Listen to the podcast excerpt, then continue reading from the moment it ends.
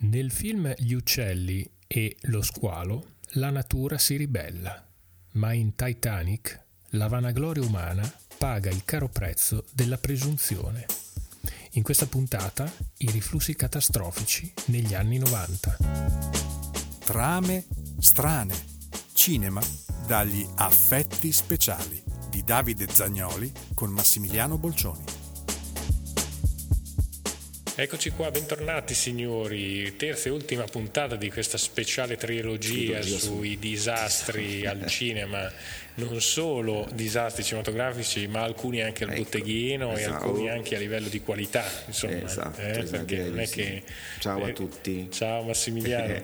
allora, abbiamo parlato un po' dei disastri del passato. Tu parlavi del 1974 quando esce questo terremoto, ne abbiamo parlato nella sì. precedente puntata, in cui dici che c'è una Hollywood che sta in un certo senso sì, morendo. Passo. Per dare spazio al nuovo. Però io sto pensando che verso la metà degli anni 70, diciamo negli anni 70 in generale, nasce anche una New Hollywood. Assolutamente sì. E a proposito di New Hollywood, un film catastrofico è proprio di un regista della New Hollywood che è Steven Spielberg con Lo squalo. Eh beh.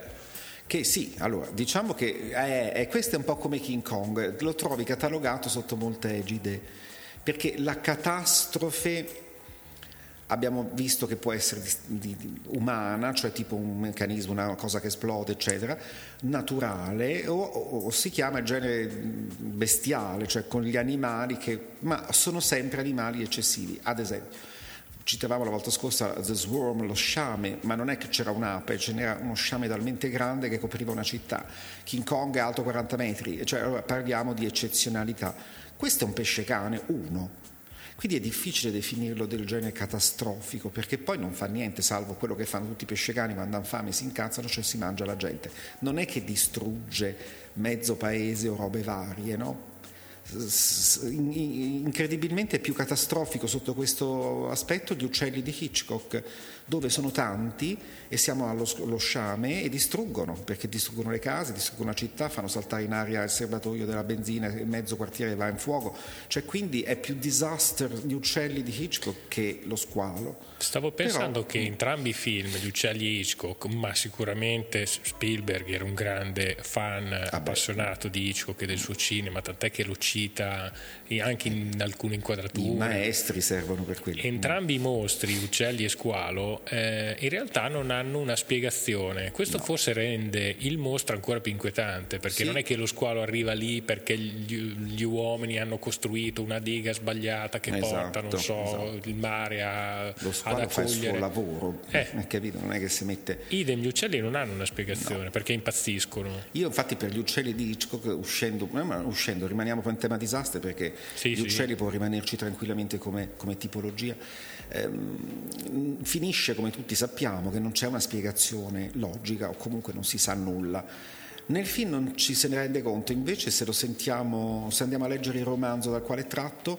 specifica solo una cosa in più, che gli uccelli attaccano solo quando ce n'è solo uno che fa un verso particolare. Ecco, questo c'è anche nel film, ma te lo perdi perché sai, è solo sonoro.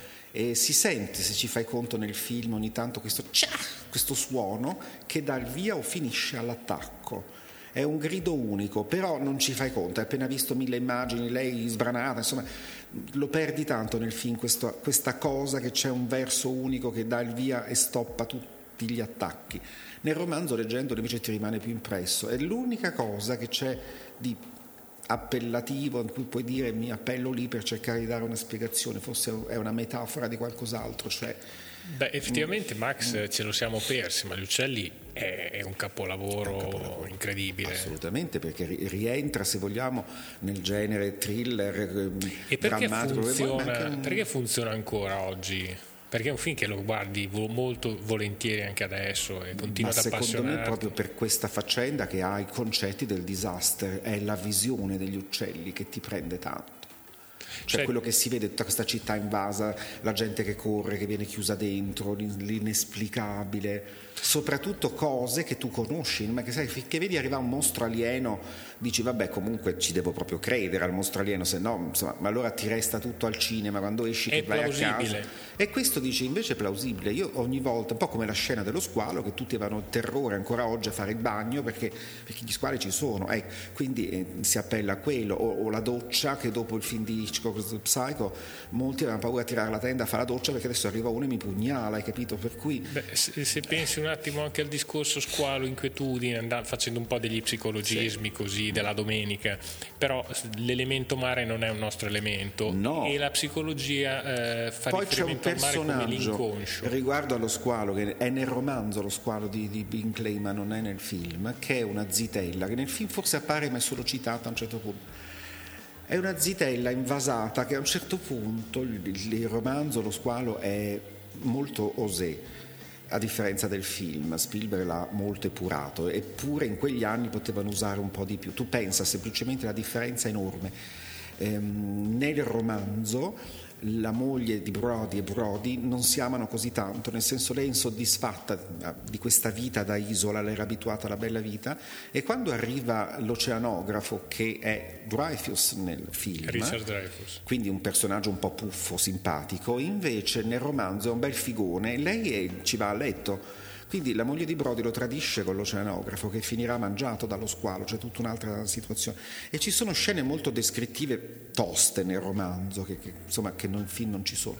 Tra queste questa donna che è invasata un po' perché è una mistica religiosa e mm, vive sulla spiaggia nel cottage quella si butta nuda in una notte in cerca di non so che dopo che ha gridato per tutto il romanzo che questo qui che viene su dagli abissi non è uno squalo ma è il Leviatano dice il Leviatano è venuto a punirci, il Leviatano ha tutta una serie, è pure un demone dell'iconografia, cioè quindi stiamo parlando nel romanzo di, di, di dare allo squalo una responsabilità maggiore, cioè è sempre, è forse più disastra a questo punto, è un, una volontà superiore che viene a punirci mandandoci una piaga, quindi è visto come una delle piaghe d'Egitto, eh, hai capito? Questo Leviatano che viene e infatti sbranerà la zitella vogliosa di non si sa che, cioè si sa nel romanzo nel film tutta sta roba è sparita, quindi il film te lo rende un pelo più documentaristico, scenografico, cioè lo squalo lì ha trovato il cibo, sta lì e si installa lì, non si sposta. Cioè, siamo in un periodo in cui c'è una fase espansionistica, sì. consumistica, per cui alla fine sembra quasi che dall'alto qualcuno mandi ogni tanto una maledizione che può essere un uragano, che può essere uno squalo, che può essere o te la vai a cercare a seconda. Tu pensa forse, dico forse per punirti di una certa cupidigia, no? Assolutamente sì. O anche di qualsiasi altra cosa, ma anche solo nel genere horror, quello splatterissimo degli anni 70, ma più che altro 80, modello universitario, insomma, tutte le volte che due fanno sesso nel film vengono puntualmente ammazzati dall'assassino di turno perché non si può fare, cioè, comunque è indicativo di un puritanesimo di base, perché non ammazzano mai quello che sta lì e fa delle cose, quello è cambiato dopo. Venerdì 13 è tutto un ragazzini che vanno a fornificare e di botto arriva l'assassino che li ammazza, così imparano. Cioè, poi si salva sempre la bruttona o quella che è ancora vera, cioè, capito, voglio dire. Ma però tolto quello, Spielberg fosse stato un attimo quello che, che, che aveva codificato un pochino parlavamo nella serie dedicata agli esorcisti vari, quello che fece con Rosemary's Baby Polanski l'ha fatto per altro genere Spielberg, cioè lui ha spostato nel quotidiano certe paure. Allora, se di là parlavano del male, di, di, di robe soprannaturali, quello che vuoi, Spielberg non dimentichiamo che parte con un film Duel che parla di uno inseguito da un camionista su un'autostrada e non c'è un motivo per tutto il tempo. Sì, il bello è che è un camionista che non vediamo mai, no, quindi è, è, quasi più un mostro. Ed è il posseduto. Rosemary's Baby, fra virgolette, come concetto, eh, non parlo de, delle tematiche.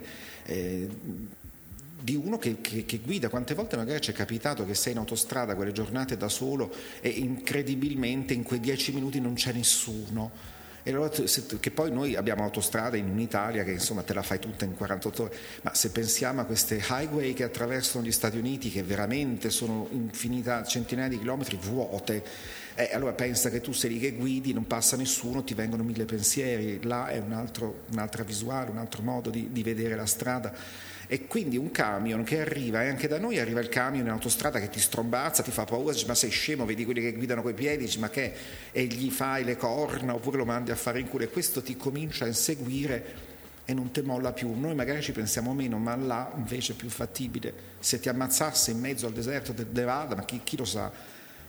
Qui tra Forlì e Bologna lo vedono tutti, cioè capito, voglio dire, non, non, può funzionare.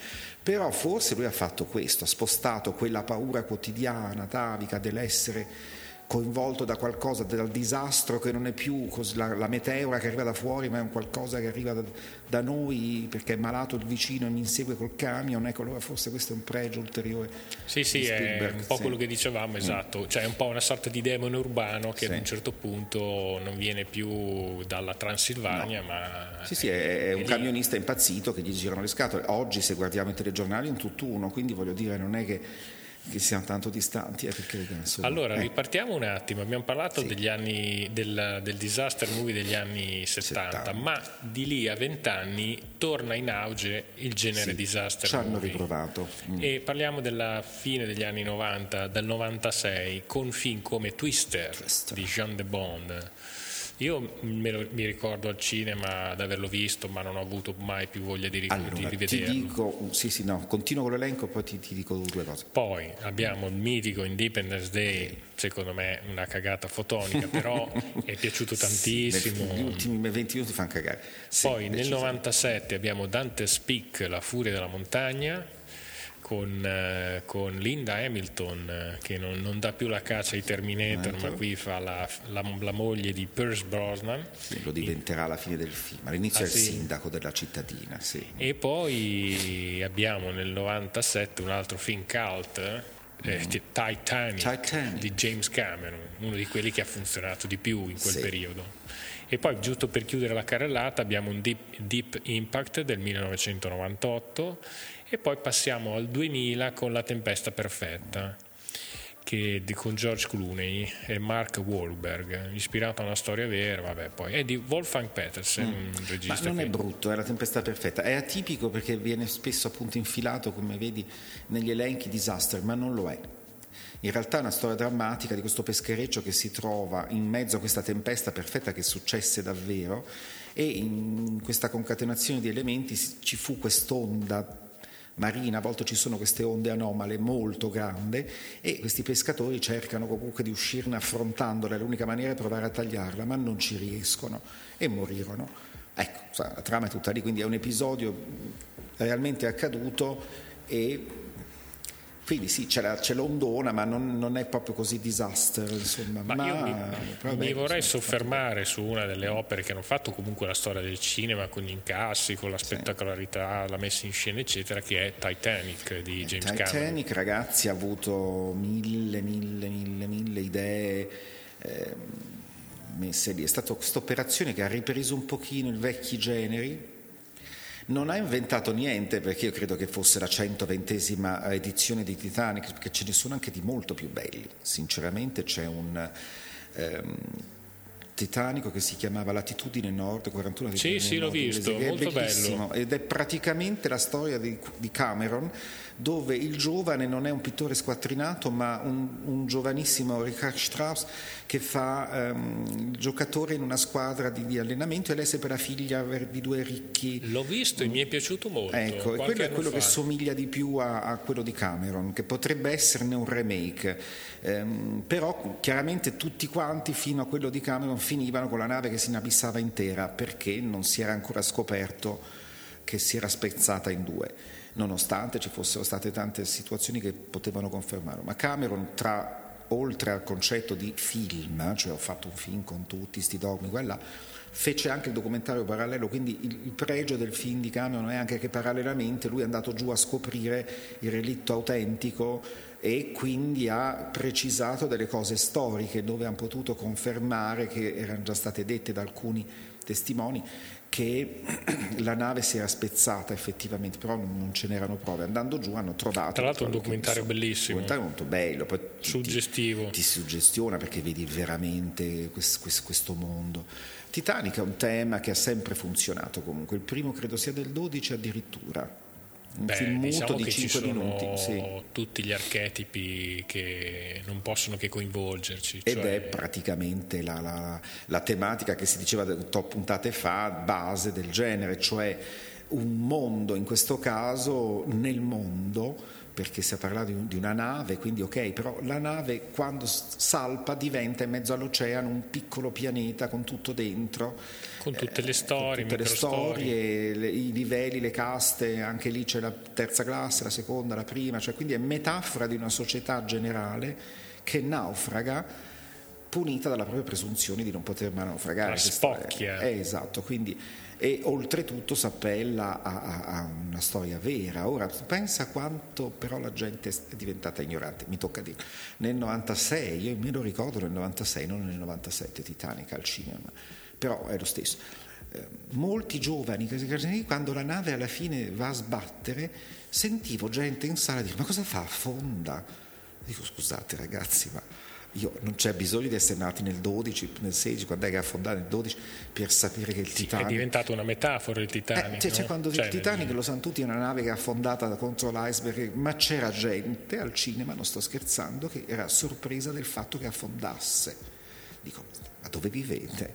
Allora lì mi rendo conto di, di, di Walter Mattau in Terremoto, come diceva, che manda tutti a quel paese, dice tanto vi accontenterete dell'implausibile. Dico, eh, per forza, non sai neanche di che si parla terrificante, però comunque Titanic funziona, quello di Cameron funziona Ma molto. Titanic funziona soprattutto perché è stata una storia vera, per sì. cui ci prende ancora di più. Magari il Poseidon è, è, una storia forse ispirata ad un disastro sì, sì. alla Titanic. Ma... Sì, ci fu un caso di una nave capovolta, ma a volte succede che non affondano subito, però tutta quella faccenda dentro è chiaro che è, è tutta, ma chi è sto prete che è veramente sovrannaturale, no, è tutto frutto del romanzo. Qua invece, sai, il protagonista Ecco dov'è del film vero, è il transatlantico, non c'è niente da fare. Infatti si sono potuti permettere un cast di gente brava, ma se vogliamo guardare i nomi più famosi del film di Cameron erano in realtà la, quella che fa che Tibes aveva già preso credo un Oscar ai tempi del Titanic, quindi è forse il nome più famoso perché poi c'è sì, Billy Zane, ma non è che sia stato sto divo, mm, finito a fare dei filmacci orribili per la tv, poi c'era DiCaprio che non dico era un debuttante, non è vero, però non era ancora questo DiCaprio, diventato. L'altra era quasi nuova, eh, la, la, la, l'attrice che fa, che, la Winslet, la più famosa, ma è famosa perché ha studiato storia del cinema, era lei vecchia, cioè l'attrice degli anni venti che, che fa la parte di, della protagonista da, da vecchia, ma, ma, chi se la ricorda, giusto io? Cioè, capito? Il resto, vabbè, facce conosciute perché quello che fa nel film, adesso non mi ricordo l'attore, ma quello che va là a fare le ricerche sul Titanic è poi uno che vediamo in quasi tutti i film di Cameron, in Alien, cioè ce l'aveva piazzato un po' dappertutto i maligni vociferano che fosse un suo amichetto molto particolare. Però io non l'ho detto, insomma in ambiente si dicono cose a volte più leggendarie del Titanic stesso. Comunque, quando hai un protagonista che si chiama Titanic, ecco, devi essere veramente vissuto nel, nulla per dire non so di che si parla. Quindi quel titolo funziona sempre. È una storia veramente lugubre, a parte c'è sì. tutta questa notte gelida in mezzo al nulla che no, e poi, ti angoscia, è una è sorta uno di, di quelli eh fatti meglio, ecco, diciamo, la ricostruzione storica di quello di Cameron credo sia la più eh, bella che abbiano fatto fino Io, adesso. Perché, uè, mm, all'epoca, quando lo vidi al cinema, soffrì tanto tutta questa sorta di soap opera che c'è a metà film di lui, lei, il ricco, il povero, eh, la ricca, il povero, il moroso. E poi non so se ti sei beccato la versione integrale che ho io, con, con tutti i pezzi tolti, che non finisce più. Eh. Cioè, allora, è un film spettacolare eh, e secondo me deve essere riconosciuto come un film che comunque ha, sì, no, ha riaperto ha un genere. Poi, ragazzi, io era veramente dagli anni 70 che non vedevo un film tenuto in in cartellone per un anno, cioè, c'è stato all'infinito, cioè, è tutta è gente che è tornato a rivedere, cioè, ma chi è che oggi va a vedere un film otto volte? Ecco, ricordiamo perché oramai è storia del cinema, perché sì. parliamo 96-97. Guarda, è incredibile, l'ho guardato da poco, sembra datato. Sì? Sì. Ha perso un po'? Ha perso un po'. Poi per fortuna nella versione ultima che ho trovato in Blu-ray quell'anno hanno ritoccato tutti gli effetti visivi perché nel, Blu, nel DVD vedevi il contorno verde con il fondale in chroma key, è una roba assurda, assurda che non, non, avevo neanche notato al cinema, per cui dico, ma che versione hanno fatto? Cioè sembrava un film vecchio, sembrava Superman degli anni ah, il 70. digitale è terribile, sì. invecchia più sì. del vecchio, cioè del trucco, sì. del make-up eh, di 30-40 anni fa. Esatto, infatti ho detto, ma no. Poi nell'ultimo, essendosene accorti probabilmente anche loro, hanno fatto questa edizione Blu-ray, non so che qua, hanno ritoccato tutti questi effetti, per cui il cielo è tornato nero e non vedi contorni, allora te lo godi meglio. Ma altrimenti mi ero spaventato, dico, sembra veramente più vecchio vecchio questo di Terremoto, cioè è assurdo contando che invece di pochi anni fa, insomma non è un film così, anche se insomma siamo nel 2021. Però ricordiamolo, all'epoca rimase in cartellone per mesi. Sì, mesi, mesi. Io, ecco, quello fu, fu per me. Allora uscì i primi della, dell'anno a gennaio sì. e secondo me d'estate continuava ad essere visto, poi le arene. Sì, ma non ti dico, ma poi soprattutto gente che se lo vedeva tre volte a settimana. Io l'ho visto cinque volte. Ma più che altro perché non siamo mai andati con il giro, sai, degli amici, si va a vedere questi film, tutti in una botta, per cui una volta ci andavo quello, una volta ci andiamo con quell'altro, una volta ci andiamo con quello, dico ma torno a vederlo volentieri, quindi solo io che voglio dire, potevo anche vederlo due volte e bastava, eh, però solo io l'ho visto sei volte, c'è gente che se l'è visto ripetute volte. E tutte le volte uscivi in lacrime? Beh sì. Qual era la parte più commovente secondo te del film? Allora, ehm, ma sai, io, io, le mie lacrime sono tutte quando affonda la nave, cioè perché mi veniva nella pelle d'oca a vedere la, la, la maestosità delle immagini di questa enorme nave che si alza, si spacca in due, cioè tutta quella serie lì l'ho fatta sempre con i peli dritti e le lacrime. Sì, è stupendo. Poi la fine. Il ricordo sì, di lui. La vecchietta, ma neanche, quando lei alla fine butta le cœur della mer e poi e poi tutti dicono si addormenta, dico no, capitela, muore alla fine del film lei, ma non, nessuno vuole ammetterlo, dico e lei si addormenta lì con tutti i suoi, ecco quella cosa mi, mi strazia assai, il resto del film sì, però non ho avuto lacrime, dipende, c'era gente che piangeva non ho pianto quando lui muore. Ecco, quando lei dice eh, Jack, Jack, eh, che io ho detto sei stronza, però scusami, cioè, c'è spazio, fallo salire anche lui. Cioè lei era su un pezzo di legno enorme, dicono perché lo fai affogare? Un po', un po credibile. Cioè questa cosa mi ha sempre lasciato un po' così, dico, ma Muore il poverello in cerca di fortuna. il poverello in cerca di fortuna. Comunque. E sopravvive la ricca. E sopravvive la ricca, che però poi rifiuterà la sua ricchezza facendo carriera da sola. Di, insomma, Ecco, comunque quella parte lì è quella che mi è piaciuta più a livello di lacrima, il resto del film, ma, ma ho visto gente intorno piangere, sì vabbè, i punti preordinati sono quelli, però alcuni motivi inaspettati, la Patti tu la conosci, era in classe con te a teatro, lei andava a vederlo con lei, a un certo punto lei attacca a piangere come una matta quando sputano dalla nave. E dico, ma scusa, perché piange adesso che fa anche un po' schifo, c'è il momento in cui scatarra insegna a lei a farlo perché lei non è capace. E lei mi disse, eh, perché c'è un mio primo amore che glielo insegna io a sputare davanti, ti prego. Cioè, era completamente rovesciata la situazione, non erano sul Titanic. C'è un'identificazione. un'identificazione in lui, non in lei. Per cui dico, guarda Patti, solo tu, un, pre, un mito. Dico, perché come ti è venuto in mente? Era l'unica che piangeva in quel momento del film, ma nessuno. Quindi voglio dire, però succede perché certi film, disastri soprattutto, che ti presentano sempre queste carrellate di personaggi di ogni genere, se trovi quello che ti somiglia, che te lo senti più vicino e magari in una situazione astrusa ti commuove ecco, o ti fa ridere quando invece tutto il resto della sala no e quindi fai sempre queste figure di essere un po' strano. Ma proprio per questo che ti toccano. Io, io non mi sono se devo dirti io in chi mi riconosco in Titanic, nella vecchia sicuramente, ma neanche in lei giovane quando è ricca e fa tutta la storia con Zack Dawson. No, no lei vecchia alla fine che butta questo gioiello, ecco lì mi sono proprio questa vecchia che si arrampica su sta nave con i capelli bianchi e butta sto gioiello e nonostante abbia cent'anni ha ancora lo smalto nelle unghie dei piedi, ecco io lì ho detto sarò così anch'io. E mi sono messa a piangere, io proprio lì ho pianto, proprio. Questa identificazione di questa signora che ha tanto da raccontare e va avanti così pensando ai suoi ricordi. Il resto è un film che si guarda benissimo, cioè, ti dico, bello. Anche se tutta la sfilza dei Titanic, a me uno di quelli che piace di più sotto l'aspetto un po' così filmaccione, tramona, qua e là, è Titanic con Barbara Stanwyck degli anni 40. Eh, per me quello è bellissimo a livello di trama è superiore. Non c'è tutta la parte documentario, ricostruzione di, di Cameron, questo è in dubbio, in quello è imbattibile perché è l'ultimo arrivato, ha scoperto cose che prima non sapevano. A livello di racconto degli episodi dentro, delle trame dentro, quello con la Stenu che secondo me di Gian Negulescu è bellissimo. Prendiamo anche solamente in considerazione nostro, la, la, nostra avventura del Poseidon con Titanic.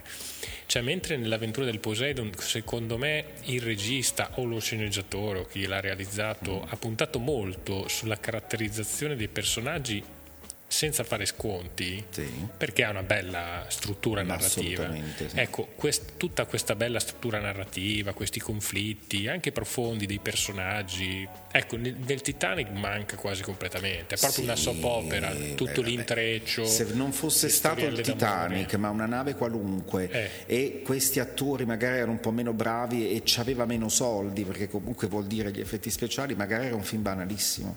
Mm. Mm perché non ci racconta grandi storie. Per quello che eh, lo considero un bel film che ha nella confezione la sua parte forse più bella. Ah, beh, eh, fa parte, è un film molto intelligente di quell'ultima maniera, cioè oggi ti dico tutto per gli occhi, ma lui ci ha messo dentro anche qualcosa che non è solo per gli occhi, ma quello che ci ha messo Cameron non solo per gli occhi, non l'ha scritto lui, arriva dalla storia, sì. perché è quello che è successo davvero sul Titanic, cioè che l'orchestra suonasse fino alla fine, non l'ha inventato lui ed è una delle cose più belle di quella storia lì cioè che l'arte è stata l'ultima a inabissarsi, stiamo scherzando, solo Fellini con la nave va ha osato dire questo finalmente, quando la nave affonda tutto insieme a lei, l'unico che si fa affondare con la nave è questa sorta di Renata Zero che proietta il film de, della Callas che è il suo idolo e si fa affogare col suo mito di cantante lirica, cioè sta roba che è un, un'ode strana ma è un'ode all'arte. L'arte come l'arte. una fede, Hai capito per cui vale la pena morire. Morire, capito? Rosino l'avevo visto solo in Fellini con la nave va. E poi mi ritorna con Titanic ma non è grazie a Cameron cioè lui cita una cosa che storicamente è successa davvero. Anche sì, perché sì. sai il Titanic ok sappiamo che è affondato e tutto poi abbiamo scoperto come in che modo più o meno adesso che sono andati sotto a vedere. Ma quello che davvero è successo nel momento in cui si sono spente le luci ultime della nave non lo sa nessuno perché i testimoni veri dell'epoca chiaramente. Disse sai al cinema devi vederlo il film quindi c'è un'illuminazione assolutamente inventata.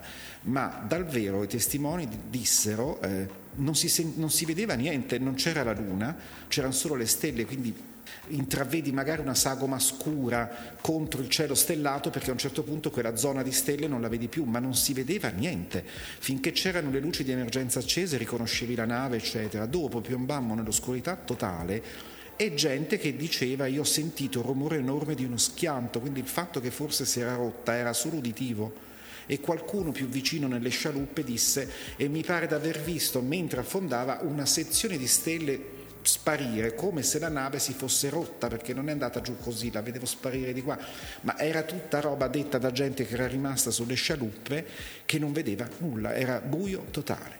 La visione filmica, e torniamo alla prima puntata quando ho detto nel disaster fondamentalmente è il fascino della catastrofe vista eh, è quella che impera anche in Titanic, per quanto vuole essere un film documentario, fra virgolette, di, di Cameron, perché nella realtà oggettiva non si sarebbe visto altro che 20 minuti di schermo nero con solo l'audio, cioè questo è quello che è successo davvero lì. Con questa gente in mezzo all'oceano. In mezzo a nulla, che, che, è ancora peggio se ci si pensa. Mamma mia. Cioè tu sei lì e dici non so più cosa sta succedendo, vedi le luci che si spengono, come vedi anche nel film, però poi nel film continui a vedere perché la luce della notte chiaramente è finta. Invece nella realtà, spente quelle luci, è sparito il mondo. Tu eri su questa barchetta nel nulla e sentivi questi schianti, queste grida, questo rumore di, di, di, roba che affonda, cioè terrificante. Allora capiamo che se, se, parliamo solo di quello hai tutto il senso drammatico del, del genere, quindi nessuno potrebbe dire che è bello il film catastrofico perché ti manda addosso tutta la tragedia reale che c'è dietro una catastrofe. Con la visione, cioè la luce accesa, quella del film, di botto diventa tutto spettacolare, quindi te lo vedi perché per gli occhi è estremamente, tant'è vero che ripeto, Titanic se lo sono rivisto per questo motivo 20 volte, la gente andava continuamente a vederlo, perché? Perché quando poi affonda è incredibile non andavi a vederlo perché lei nella macchina zompa con lui, visto una volta quello basta, era proprio tutta la scena del disastro, nave che parte, tutto come era redato. all'epoca era, era, molto nuovo. Eh? Sì, assolutamente. Uh, ti dico anch'io sono rimasto sedotto all'epoca, l'ho visto comunque sei volte, perché gli occhi erano tutto lì. Se pensi a quello che c'è stato dietro, ecco forse la cosa che di quel film, come ti dicevo, mi ha fatto più piangere. Cioè immaginavo la gente al buio, come dicevamo prima, in quel momento, dico deve essere stato terrificante. Cioè è, è un incubo, è un incubo. uno dei peggiori incubi Ma pensa poi fare. quelli sulla nave. Cioè Quindi tu, figurati a viverlo. Capito, tu davvero. sei su questa nave inclinata lascia perdere a questo punto il film che poi se l'ha inventato nel senso che nel momento ma nella realtà sei lì vedi che la nave sta giù si sta per affondare si spengono le luci tu sei aggrappato da qualche parte in mezzo all'oceano un freddo terrificante e non hai idea di cosa succede senti tutti questi suoni e senti che sprofondi verso il basso. Deve essere terrificante. Sì sì una cosa terribile. quello mi ha fatto piangere io ho brividi per tutto il film cioè la realtà che c'è dietro a quella storia hai capito? Magari se, se era inventata un po' meno. Anche Hindenburg mi fece un po' lo stesso effetto, l'indirigibile che esplose, capito, con un altro del filone molto bello, fatto da Dio, con un cast eccezionale, fine anni 70 anche quello con molta gente al cinema che diceva cosa fa? Esplode? Dico ma siamo lì col Titanic. Dico ma Lindenburg è famosissimo perché è esploso. Quando è arrivato a Lakehurst e tu mi dici come, come, cosa fa? Esplode? Dico dai.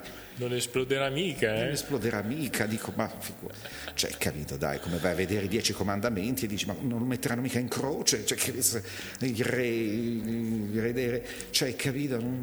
No, è anche vero se vogliamo poi non so quanto manca la sì, chiusura, sì, però, che molto spesso se un film è fatto bene, astutamente, ti fa dimenticare magari di una realtà che conosci.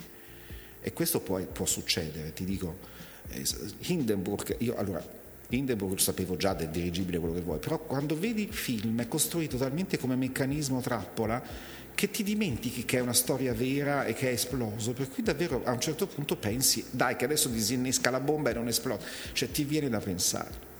Cassandra Grossing, che avevamo detto, parlavamo di questo, è un film che va visto oggi perché col Covid e tutto tu dici, oh, ah, aiuto, ecco, cioè, mm, di genere a tutti i livelli, Cassandra, il treno, tutti intrappolati lì dentro, sono tutti i cliché del pianeta, un cast incredibile. Ma il motivo è questo qui che fugge da, da, da un laboratorio scientifico dove fanno questo virus destinato a impestare il pianeta che viene rubato da questi due eh, terroristi, ma uno dei due viene ammazzato lì dentro e l'altro gli casca addosso il virus, per cui diventa lui portatore di questo virus, si ficca in questo treno di nascosto e impesta tutti quelli del treno. Il problema è che se salvano questi del treno impestati devono ammettere pubblicamente nel mondo che il virus era stato creato che forse c'è un vaccino ma non sono sicuri. Quindi distruggiamo tutto. E quindi fanno ammazzare e morire tutti quelli del treno, capito? Ecco.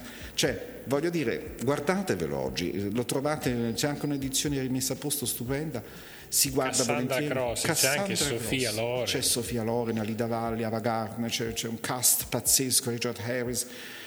La Loren riesce a rendere credibile. George Pancosmatos, vero? Pancosmatos, musiche di Jerry Goldsmith. No, il film è fatto da Dio eh, di quelli ad alta tensione, a ridavalli, che non fa tempo di una battuta la uccido. Cioè, capito, eh, è fatto molto bene, solo che sai, ripeto, è di quei film che lo guardi oggi con la faccenda del Covid, dici, cioè, ti lascia, ti fa veramente, oggi ti fa paura. Ti fa paura. Bene, bene signore, allora ci chiudiamo qui con questa sorta di grande consiglio, guardate sì, Cassandra Spaventatevi ulteriormente. Grande Max, è stato un piacere, abbiamo chiuso questa seconda trilogia. Sì, poi sempre velocemente perché sapete tutti insomma, ci sarebbe da parlare per due anni, eh, però dai. Va bene, ci salutiamo, a ciao tutti, a tutti, ciao a presto. Tutti. Ciao.